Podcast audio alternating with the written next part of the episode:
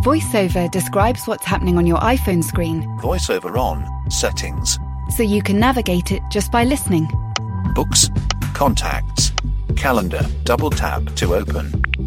Breakfast with Anna from ten to eleven. And get on with your day.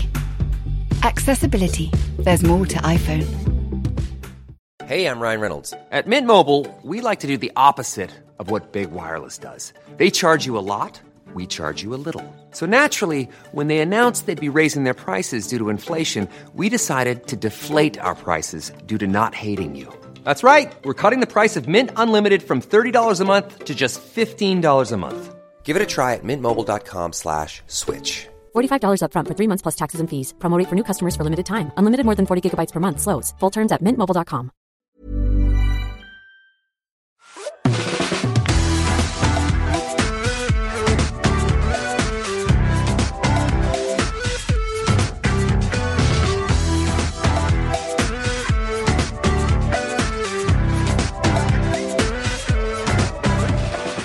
Something wonderful happened today in the Palace of Westminster, and let's be honest, there's a lot of bad stuff coming out of the Houses of Parliament these days, but today something of import occurred in the chamber, and I just want everyone to listen now. Sit tight and listen to, I think the, I think I wrote in saying the former Shadow Chancellor, John McDonnell, was talking, and it was in a debate about uh, plans to cut B B C local radio services. And let's join Mister McDonnell as he comes to the climax of his oratory. I just quote finally um, from just another broadcaster most people will recognise, Fee Glover, if you remember, when she was a, she's been a prominent broadcaster over the years. And when she was interviewed recently on the media show, she said there's never been a more important time in the dissemination of information to have a strong local news network.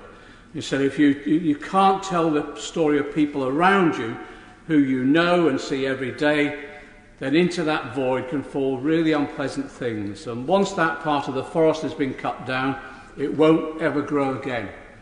And she said finally, so what do I think of these plans? It's bonkers. And I agree with her completely. And I'm hoping the B B C is listening, and I'm hoping that they will think again.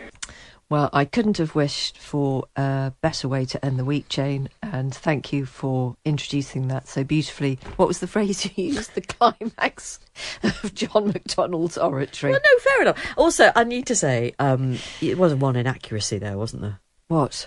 Well, because you didn't make the statement to the media show. No, I did it on Feedback. It was on the very famous Feedback on Radio four. Yeah.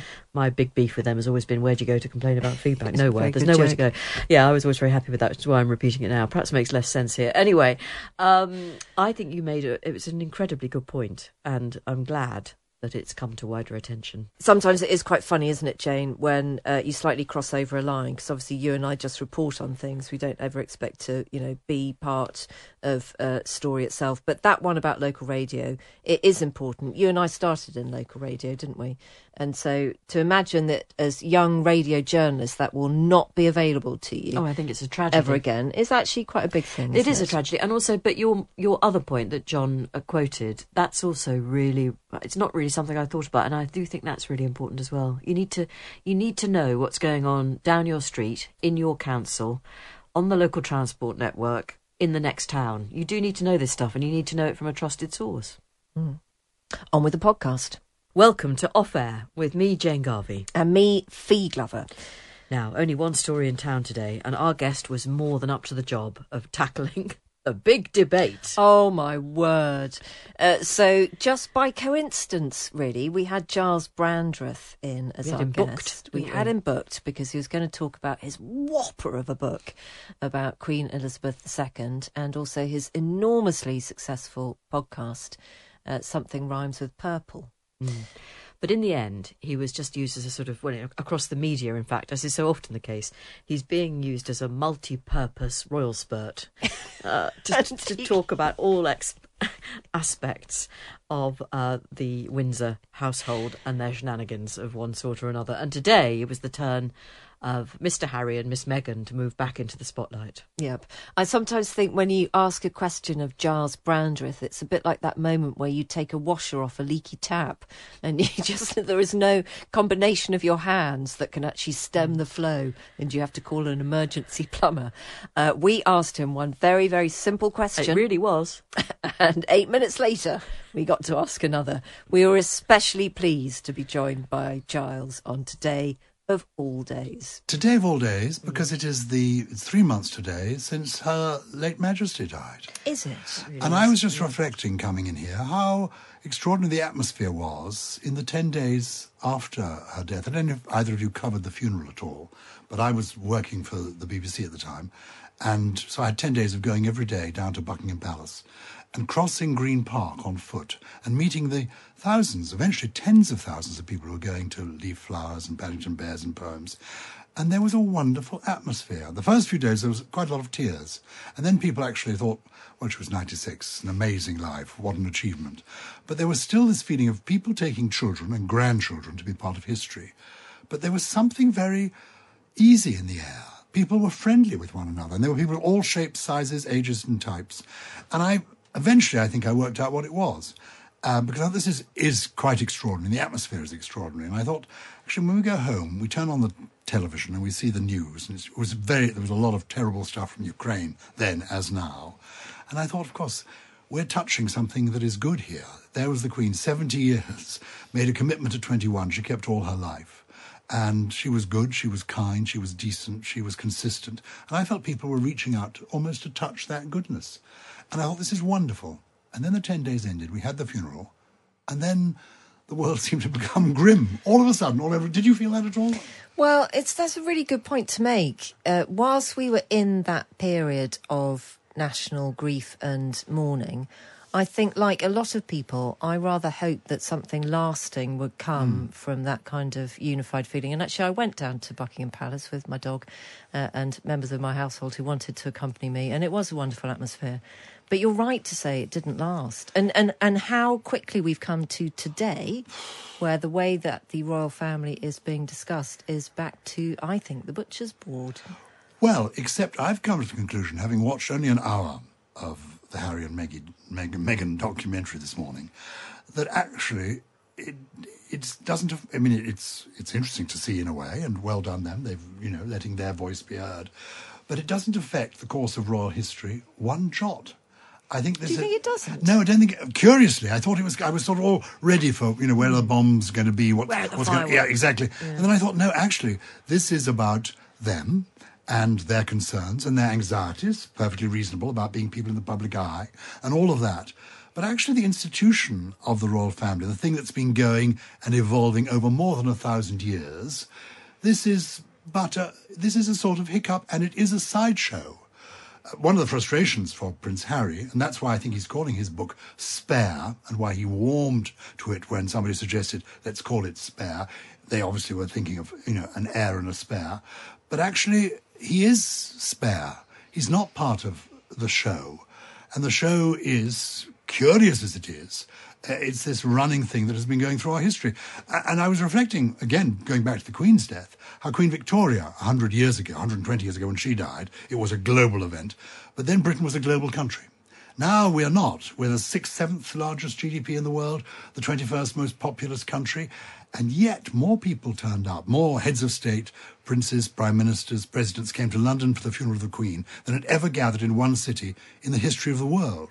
And it was because of her nature, her personality, and her position. Now, Harry is an interesting character and a remarkable character. I have a son-in-law who's in the army and served with him in Afghanistan and will not hear a word said against him. Says this is a really good chap. Fantastic. Um, so, obviously a good person. I know, I do know, much loved and admired by the Queen. Um, uh, obviously, for the Invictus Games, his service, also his personality. Whenever Harry phoned Windsor, uh, he was put straight through, always. Um, she loved him. She loved all her grandchildren, but she loved him and welcomed Meghan. I, I know this. And interestingly said to Meghan, originally, uh, you're an actress by profession. If you want to carry on doing that, you should, you must. You must follow your calling. But, but Meghan said no, she wanted to be part of this, particularly showed an interest in the Commonwealth, and the Queen was delighted by that.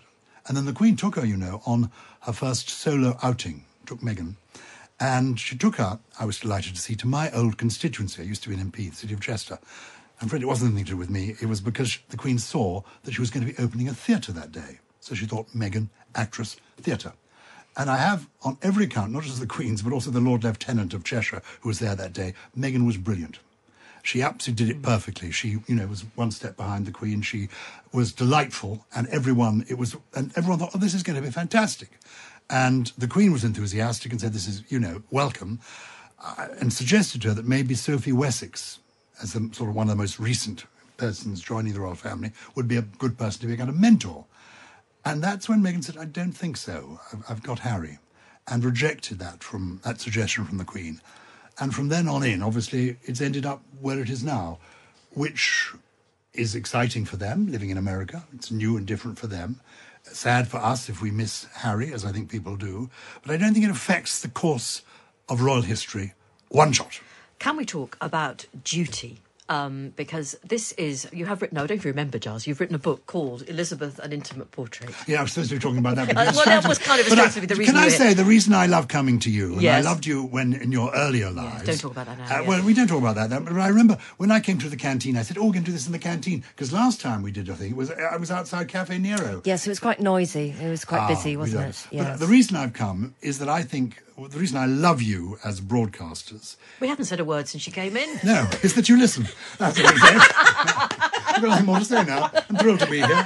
Uh, oh, no, do you know what, Charles? We can reason, talk about anything, but you're reason. right. We're here to talk about you know, my book and my live podcast Your shows. Bloody book, which, by the way, I've read. Good grief. Oh, I know, absolutely. Um, oh, God, you're a quick, either a quick reader or they got you an early copy. I do, I, it was quite a, an early copy, and yeah. I don't have a fabulous social life, Charles, so I was fine. Uh, and it's been cold. Um, no, what's, you, there is a, a really interesting bit in the book where you accompany the Queen on a relatively routine sequence of engagements. I think yeah. it's back in two thousand, yeah. early two thousands. And... God, I mean, it, it sounds quite, honestly, it sounds quite dull. But she just keeps going. I mean, she doesn't bring a particular sparkle oh. to it, but she's diligent and she's dutiful and she smiles at people, and her face used to ache at the end of the day. It was extraordinary. I, and the reason I picked, I've kept a diary. I first met the Queen in on the second of May, nineteen sixty-eight. And if you meet the Queen, you remember it. She doesn't remember meeting you necessarily, but you remember it. And I wrote it down. And I was, this was a period about twenty years ago when people said, you know, the Queen was at, at her peak. This was her. And I spent many days with her, as you saw from the diary. And what was interesting is that for being, when she was the Queen, being the Queen was enough. Mm. She just needed to turn up. And she was always herself. Other people, nobody's normal with the Queen. Um, did either of you meet the Queen? No, no. Well, if you had, there's always a kind of nervous laughter in the room, and people, nobody's quite natural. But the Queen was always the same person. If she came in here and sat down, and she felt she needed some lippy, she'd open her handbag and be doing her lipstick, and then would just chat to you quite normally. Nobody was normal with her, but she was normal with everybody, and it was sufficient to be the Queen. And it, she did nothing without with much ceremony. That day, if it's the day I think you're referring to, she was unveiling a plaque. Mm. And there we all were standing by the plaque. And she just went over to it and pulled the string. That was it. That was done. And then we were, there was a, somebody said, oh, you must sign this, Your Majesty. And she signed the, a sort of big photograph or something. And she signed it. And then she said, well, where does this go now? Um, there, was, there was silence in the room. Nobody thought about that. So I thought, well, let's take command of this thing. So I said, here, Your Majesty. Oh, oh, good. That's what you think. Very good. And up we got, and we put the thing on the wall. Uh, she wasn't faultless. Who amongst us is?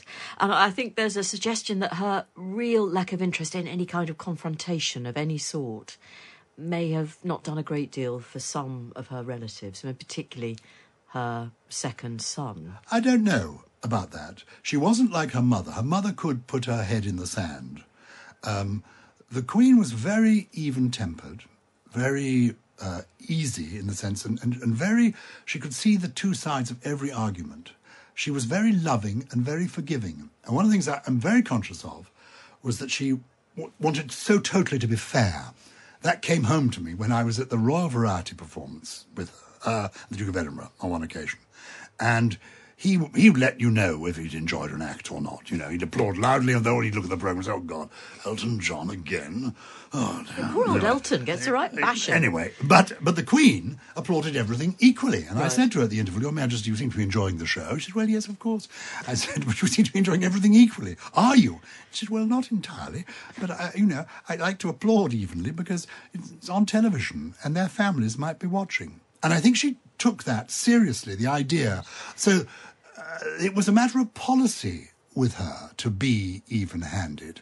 Um, I don't think... Uh, she, well, the point I wanted to make was this. She never talked about individuals because she didn't want to be invidious about them. The one exception she made was if you talked to her about who she admired most. She'd met everybody, you know, from Frank Sinatra and Marilyn Monroe through to Vladimir Putin and Idi Amin. She had met them all. She singled out, if ever you said who was special, she always singled out um, Nelson Mandela. And the reason being, she always followed it in the same way, that twenty-seven years in prison and emerged without rancour. And that was for her a philosophy. I mean, her faith was so fundamental to her. Yes, driven by duty, uh, made happy by her dogs and her horses, but sustained by her faith. And that she really took that seriously. I was standing at the back of a church with her, I think in Malmesbury, and it was the Book of Common Prayer. And I said, oh, it's marvellous, the Book of Common Prayer. And we looked at the programme, and there was the first prayer was, Our Father which art in heaven, the Lord's Prayer. And she said, pointing at it, she said, sometimes the Lord's Prayer is all you need. And she told me, because I said, my father, people of her generation, my father's generation, he said his prayers on his knees by his bedside every night. And the Queen did too. Uh, and it meant something. The Lord's Prayer meant something to her. So uh, when you speak about her, her her children, I mean, in the book I, I write about how she actually was able to divide public duty, public obligation, and private problems. And so when it came to Prince Andrew, he explained what the, what the stories were. He put his case to her. She responded, apparently, with just one word after the first account, intriguing. Uh But then came to the conclusion that as far as the royal family was concerned, he had to step back. But as far as she was concerned, she he was her son. And the next day, she made, made it clear she was by being photographed out riding with him.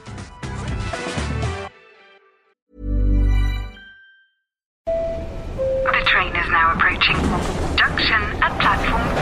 Passengers, airport, please stay on board. Next stop, Road Station. iOS helps you control which apps you share your exact location with. There's more to iPhone. Millions of people have lost weight with personalized plans from Noom, like Evan, who can't stand salads and still lost fifty pounds. Salads generally for most people are the easy button, right? For me, that wasn't an option. I never really was a salad guy. That's just not who I am. But Noom worked for me. Get your personalized plan today at Noom dot com. Real Noom user compensated to provide their story. In four weeks, the typical Noom user can expect to lose one to two pounds per week. Individual results may vary. Here's a cool fact. A crocodile can't stick out its tongue. Another cool fact, you can get short-term health insurance for a month or just under a year in some states. United Healthcare short-term insurance plans are designed for people who are between jobs, coming off their parents' plan, or turning a side hustle into a full-time gig.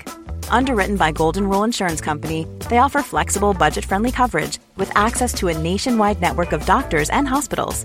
Get more cool facts about United Healthcare short-term plans at U H one dot com.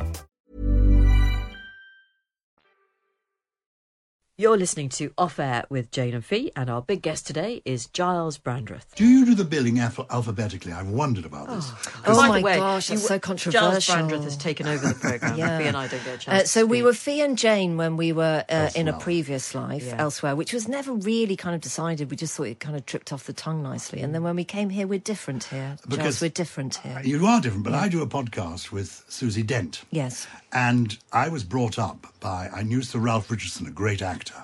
And he always said that, oh, oh, cocky, a gentleman should always be second on the billing. And so when I'm appearing it's with... It's uncanny, it's like he's in the room, James. I'm well, not quite sure who's in the room. He appeared, he appeared with a wonderful actress called Celia Johnson. Oh, yes. And she wasn't a dame, uh, but she was a wonderful actress. So uh, by virtue of his fame and his seniority, it should have been Sir Ralph Richardson and Celia Johnson. But oh, oh no, cocky. Uh, Miss Johnson must come first. She's a lady. Uh, so I felt that um, uh, Susie Dent should come first on the billing. Yes. But the, the people making the post says, oh, no, no, no, now it's done alphabetically. Your Brandreth would be Brandreth mm. and Dent. Well, Times Radio has a fantastic policy where the if it's a um, a man and a woman presenting, the woman's name always comes first oh. because it has just been the kind of legend of radio broadcasting that the men have always come first and the girl has sat there and just laughed. Giles laughed. Do, do you know, that's something the Queen never had to feel, did she? No, no, she She no, came first from a very early age. She did. But isn't it amazing? I just, reflecting on the fact that the Queen was only twenty-five mm. when she became Queen. Just extraordinary. It is very, very odd. Um, can I just um, yeah. shoehorn in a quick question about, about the marriage to Philip? Because his his persona was, was famously irascible. Mm. And uh, I can't, having read the book and enjoyed it thoroughly, Giles, he actually comes across to me as almost unbearable at times. And you, you make every attempt you can to get the man to emote, because there was real tragedy in his life, wasn't there? Absolutely. Particularly in his early life. He had a rotten childhood. And all he ever seems to say is, well, that's life. Yes, people die. Ah. Death is part of of life. But you're right. And he originally asked me to write the story. He invited me to do the initial biography of him, a short biography. And right. then he wouldn't say anything. And I said to him, and he was so perverse, whatever you said, he contradicted it. So uh, I'd say, talk about your Navy years. He'd say, yes, the first two words to come out of the Duke of Edinburgh's mouth always were, yes, but. So whatever you said, it was, yes, but. So I'd talk to him about the Navy. He said, yes, but I'd rather have been in the Air Force. You know. And he said, why have you put, this is true, I showed him the proofs. He said, why have you put I was uh, serving uh, on H M S Ramillies? I said, because you was, sir. You did.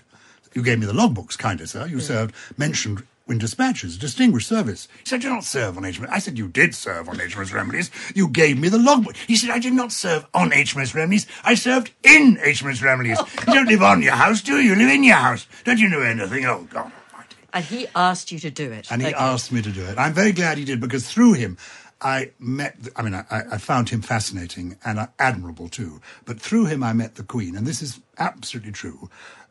When I was already writing the book, this is twenty-five years ago, at the Royal Variety Show, waiting outside the Royal Box, he arrived with the Queen and he said to the Queen, this is Gyles Brandreth. Uh, and then he leant towards her and said, he's writing about you. And then he went right close to her ear. He said, be careful. He's going to cut you into little pieces.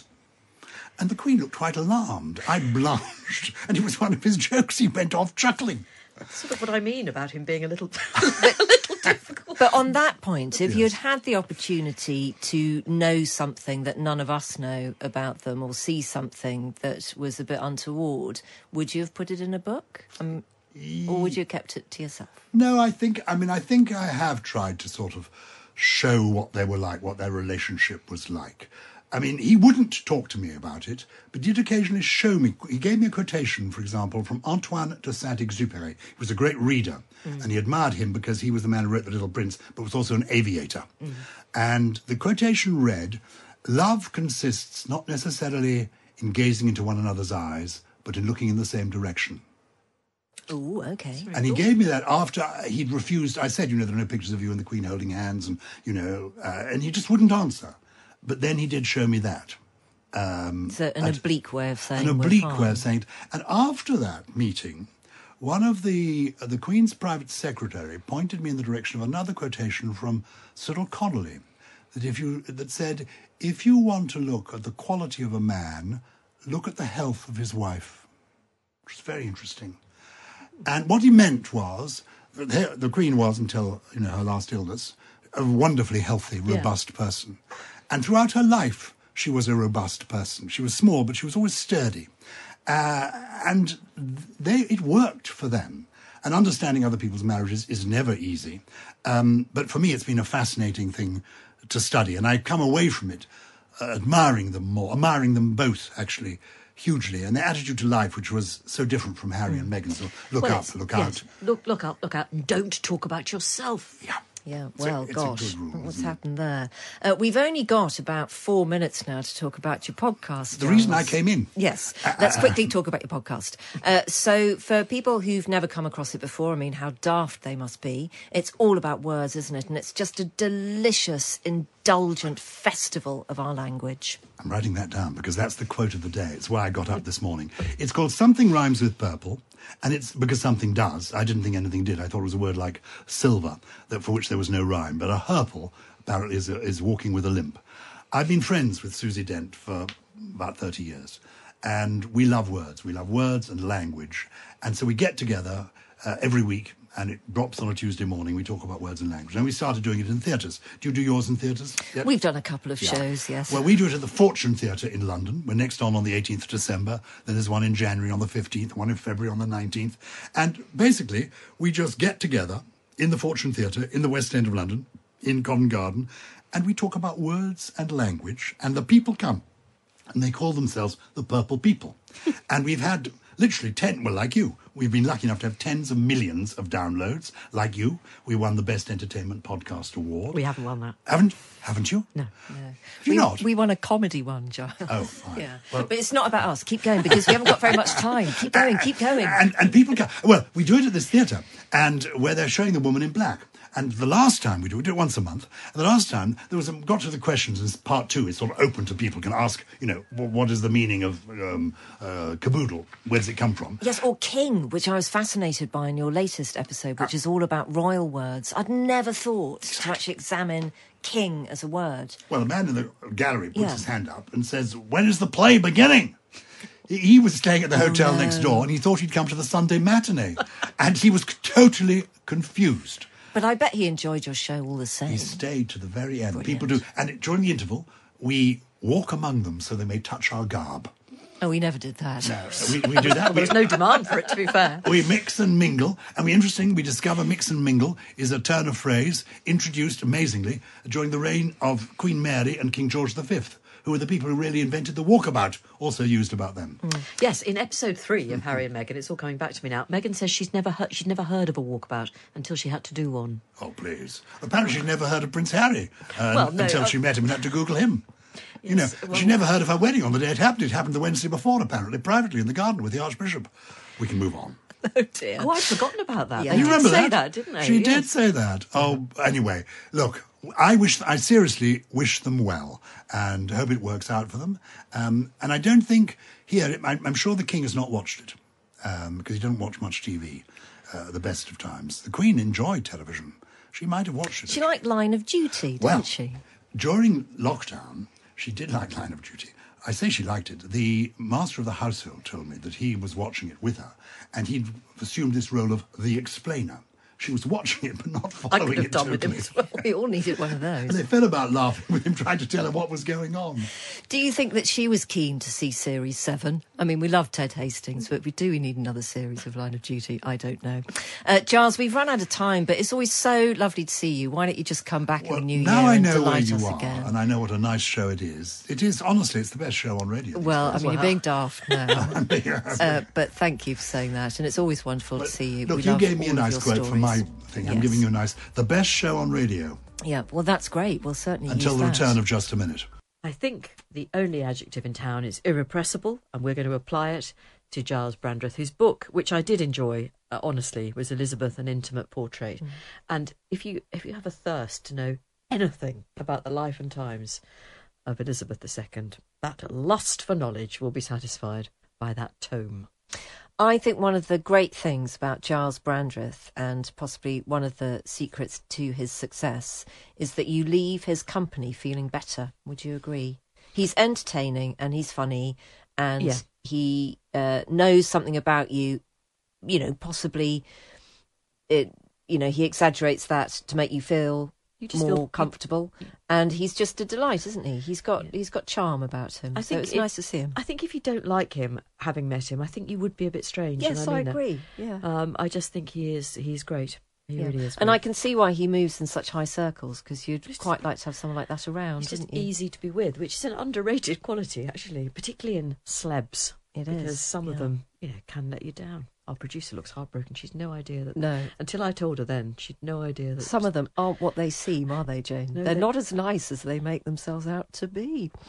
uh, right, we've had some absolutely extraordinary emails this week, and thank you very much indeed for getting in touch with us. It is Jane and Fee at times dot radio. And Jane said exactly the right thing on the podcast yesterday, that we would just really like to hear about your lives, uh, so we don't have to ramble on on this podcast about things that just interest us. We're genuinely curious about what you're doing, how you're feeling, things that interest you. Uh, here comes an email from H, who says, "Hello, Jane and Fee. Just listening to the podcast today, and with reference to B B Lynch and renting over fifty, I think there's a very British mindset about owning bricks and mortar. In Europe, renting is more common with no stigma. Is it controversial to ask what's so great about home ownership? I am a homeowner, but now would be content to have the freedom of renting versus owning bricks and accumulating the stuff we tend to build up as homeowners. I think a bit of critical thinking would provide more balance to mass building of new properties and buying into the myth that owning property equals security. It doesn't." Uh, those are such good points, H. And as B B had found out, uh, owning property doesn't equal security, because when you come to sell your property, you might be more insecure mm. than ever. And I think it's always a good comparison to make. In Europe, the rental market is the more normal housing market to be in. Yeah, it is, except I always come back to the question, who does own the properties that they're all renting in Europe? Somebody must. Very wealthy uh property owners, but I don't... So they're loaded then? So, yes, and, and obviously there are problems with that, but I think uh, because the rental market is much larger, it's just more competitively priced. Our rental market, especially in our cities at the moment, is absolutely absurd because of the imbalance of supply and demand, and because people do in this country want to head towards home ownership when they can. Mm. Uh, which is, you know, just one part of a very complicated picture. Yeah. But I love I, I love it when people slightly pick us up on an assumed position. And Except that's what that, H has done there. Yeah, but H is writing uh, from the perspective of somebody who does own their own yeah. home. Um, and is... Yes, but is envious and, and thinks that there's a freedom, which, well. uh, you know, perhaps, well, perhaps for some people there would be if you've got enough money to never run out of it and not be able to rent anywhere else, which is B B's position in her fifties. Yeah, it's, I, I don't... Oh, I, I remember the last time... Was it the last time I rented a flat? I, actually, then I moved in with friends for a couple of years before I was able to um, buy a property, but that was only with my then partner. I couldn't possibly have bought a property in London on my own, and that was in the nineteen nineties. Anyway, uh, the last time I was renting was with a colleague from work, and I just remember the horror of getting a letter, because that's how people communicated in those days, saying that the rent was going up. I mean, it was just like that. Here's your... Oh, your rent's going up. And it was going up by a substantial amount, which really made it impossible for us to stay in the place. Mm. And so we had about three weeks to make a decision and find somewhere else. Well, the terrible thing now is the no-fault eviction. Yeah, I mean, it's yeah, it's really... Which is causing so much pain. Yeah, it's a... It's a I, I'm not sure I agree entirely with H. I think the security of knowing that your bricks and mortar are your own, or will be one day when you've paid off the mortgage, because then you won't get a letter saying that you've got a month to get out. Yeah. Just won't. But I'm going to agree with H, because she does, or he, puts in uh, the caveat that if we had a different attitude to the building of new properties, and there were many, many more properties available to rent, and so the market calmed down, then there might be an element of freedom yeah, to it. You try getting an M P to, or particularly Tory M P, to agree to lots of new homes being built in their constituency. No, it's very true. But, you know, now I've appeared in the House of Commons, Jane, there's nothing I can't do. I'll tackle You'll it. You'll be running the place. Yeah. It's a lovely email from Jenny. Do you want to do that one? "How on earth do you manage to read so many books?" asked Jenny. And Jenny, that is a good question.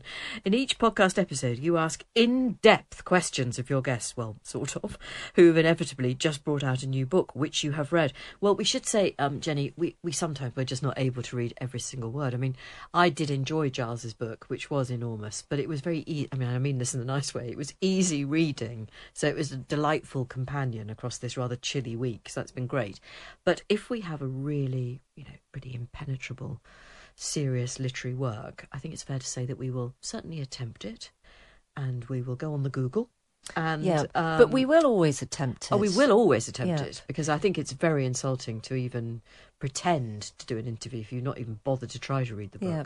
And I do think also when you're interviewing authors, you do have to have a genuine curiosity in your questions. Uh, you know, it, it is their work, their life's work, their brain you're trying to tap into. So there's got to be a kind of authenticity in what you ask. But also, should we just show our pants a little bit here? Uh, we have decided on this programme to take it in turns to yeah. lead on an interview. There are two of us. Yeah. Uh, so one of us has always done much more research and the other one bobs in. Uh, and I think that's I think that's good. Yeah. In the case of our interview with Gyles Brandreth, he allowed us to bob in at, in the course of not really. his lecture to the nation. On... Oh no, it was lovely. No. Though. He was really interesting, and because he does great. give he gives good anecdotes. He's good. He's yeah. good. Right. Um, oh, here's an email. This is a serious one actually, uh, but it's an interesting one. Um, it's from Christina, who says, "Use my real name. I'm not hiding anymore." Um, your guest A M Holmes mentioned briefly the impact of being adopted, and it stirred up some familiar feelings from a slightly different vantage point for me. My father abandoned me at birth and has never acknowledged my existence as his daughter. I wasn't allowed to know who he was until I was sixteen. Up until that point, I thought of him as a family friend. He was married to somebody else with two children when I was conceived and didn't step up to claim me as an addition to the family, and still to this day has not, even though he divorced when I was five. He just doesn't want to know that I exist. I'm in my mid-forties now, and I've done a lot of personal work. Most of the shame I carried about that has gone, but I still feel the heavy weight of not being acknowledged and being a secret. I think it probably impacts the majority of the relationships in my life, but I do try to minimise it the best I can. One positive outcome is that it's led me to encouraging my children to ask whatever they like and to talk openly. I also became a therapist. I wonder in part as a response to the hush-hush, closed-down, secretive environment I grew up in. My father is approaching the end of his life now, and I've given up hope of anything changing. But I'm also aware I do have a strange emotional tie, perhaps even a love for this stranger. I do question how and if I will grieve his passing, and even if I should or would attend his funeral. Life, says Christina, is complex, isn't it? Um, it really is, and human relationships are complex. And I'm sorry you've been put through that experience, because not to be acknowledged by one of your parents is, well, it's a real, to put it mildly, that's a gap in your life, Christina, and I'm really sorry. What do you think about attending funerals? If it may, I would, I would, if Christina wants to go and she knows the funeral's happening, I would, if she thinks it might make her feel better, I would go, I would stand at the back, and if she wants to leave, I'd leave as soon as possible. Yeah. I'd go with somebody. And take a friend. Yes, yeah. as well. And yeah. completely and utterly on your own terms. Yeah. Uh, I know lots of people who, uh, who think it is so incredibly important to go to funerals that they do attend funerals of people who perhaps in life they haven't seen or really loved that much for quite a long time. Mm. And I've always found that a bit bizarre. I mean, I understand the need for closure, but at the same time, uh, you know, that person has died. It, it it is about you by then, actually, Christina. It's entirely about her. So, yeah. yep, I wouldn't worry that one too much. But what a brave email as well to send to us. So thank you very much indeed. Always, always, always glad to hear uh, even the dark experiences of life. Uh, we're at our weekend now, aren't we? On a Thursday, we go into a three-day weekend. I mean, I know you're incredibly busy, Jane. Incredibly busy. I'm popping out for lunch tomorrow. But I wonder whether the Christmas spirit has truly come upon you yet. No. Oh. Okay. Right. Well, that's the end of that conversation. We do. Have, have you got your stockings packed up? Have you got your Christmas shopping done? No, please don't make me feel tense. Oh, okay. No, no, I've, no. I've not done anywhere near the level of preparation I might normally have done by this stage, due to this almost full-time working schedule you've insisted I do. Okay. It's not on me, love. We're in it together. Possible. Um, no, I'm actually. I've got rather a nice weekend plan, so I'm quite a little lunch tomorrow with chums. That'll be lovely. It's an annual event for two of their birthdays, so I think we'll. We'll get, uh, no, I won't use that expression, but we'll have a lovely, lovely You'll time. You'll have a very nice time. Yes. You'll absolutely. do some imbibing. It's it's possible, although, you know, I'm not as much of an imbiber as I once was. I'm following in the path of our guest, Grace Dent. I'm still thinking about how good Grace Dent looked on the back of not drinking. So I think there's something. I've got nasal again. You have. Every single time we do the podcast, my cold comes back. Well, I think it might be something to do with the studio, or just something to do with the fact that it's the end of a very, very arduous working day. Yeah. Uh, and can I just say that I thoroughly enjoyed our team Christmas lunch today in the News U K canteen. And it's been a while as well since I've had a Christmas lunch out of a cardboard box, because yeah. we all, most of us, went for takeaway boxes uh, in case we couldn't finish it and needed to chow down later. Uh, and I've got some very nice, albeit rather dry turkey to take back to Nancy, oh, well, who won't be, be able to believe her luck. No. My bag today is some used ham, some used turkey and Gyles Brandreth's book. Oh, don't want to leave that on the tube, Jane. It's an evening and a half, isn't it? Isn't it just? It's gorgeous. And of course, when we meet again, we will know the fate of England. So let's see whether my crystal ball has cleared up. Yep. Isn't that funny? Because they're on a two-day break, aren't they, in Qatar? Yeah, I've really missed it. Uh, and uh, and into that void fell Harry and Meghan. I wonder whether they planned it, Jane. Oh, I think they'll have been in touch with Harry Kane and the boys. Absolutely. No yeah. doubt about it. No, I mean, I'm. Are you feeling anything? No, I'm not feeling anything, because you know that I've got a rather conflicted attitude to England's uh, continuing in the World Cup, because there are some clashes coming up uh, with members of my family yeah. who are going to end up, if we go all the way, uh, all watching way. watching the World Cup final, you know, which in, in their lifetime will be a massive, massive thing on a tiny screen in the back of the seat in front of you. On an aircraft without their mates, and it's not going to be pretty. And you're going to tell them, are you, that you can get live telly on a plane? Righto. Yes. Um, yeah. No, well, that's the awful thing, isn't it? Because there'll just be a kind of, you no, know... you'll be entirely reliant on, hello, it's Captain Brian Kent, and we're flying in, oh, and I've got a score for you. Yes. It's Brazil six, England nil. Nil, yes. Uh, yes, no. Do stay in your seats, fasten your seatbelts, do not drink too many anyway, of the small I, bottles. I am going to say that I actually think that Mbappe... be gone. I think England are going to win. Oh, okay, right. Uh, we'll keep uh, we'll keep everybody posted on Mystic Jane, and don't forget, she's never been right so far. Good night. Bye.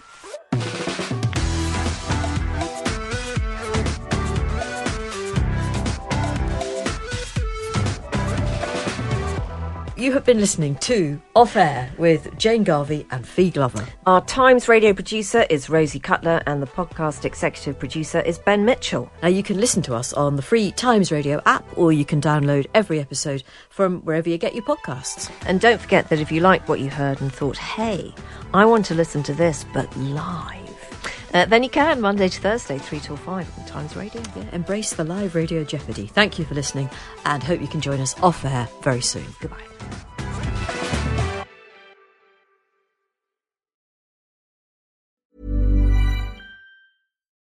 VoiceOver describes what's happening on your iPhone screen. VoiceOver on, settings. So you can navigate it just by listening. Books, contacts, calendar, double tap to open. Breakfast with Anna from ten to eleven. And get on with your day. Accessibility. There's more to iPhone. Hi, I'm Daniel, founder of Pretty Litter. Did you know cats tend to hide symptoms of sickness and pain? I learned this the hard way after losing my cat, Gingy. So I created Pretty Litter, a health monitoring litter that helps detect early signs of illness by changing colors, saving you money and potentially your cat's life. Pretty Litter is veterinarian developed, and it's the easiest way to keep tabs on your fur baby's health right at home. Go to pretty litter dot com and use code ACAST for twenty percent off your first order and a free cat toy. Terms and conditions apply. See site for details.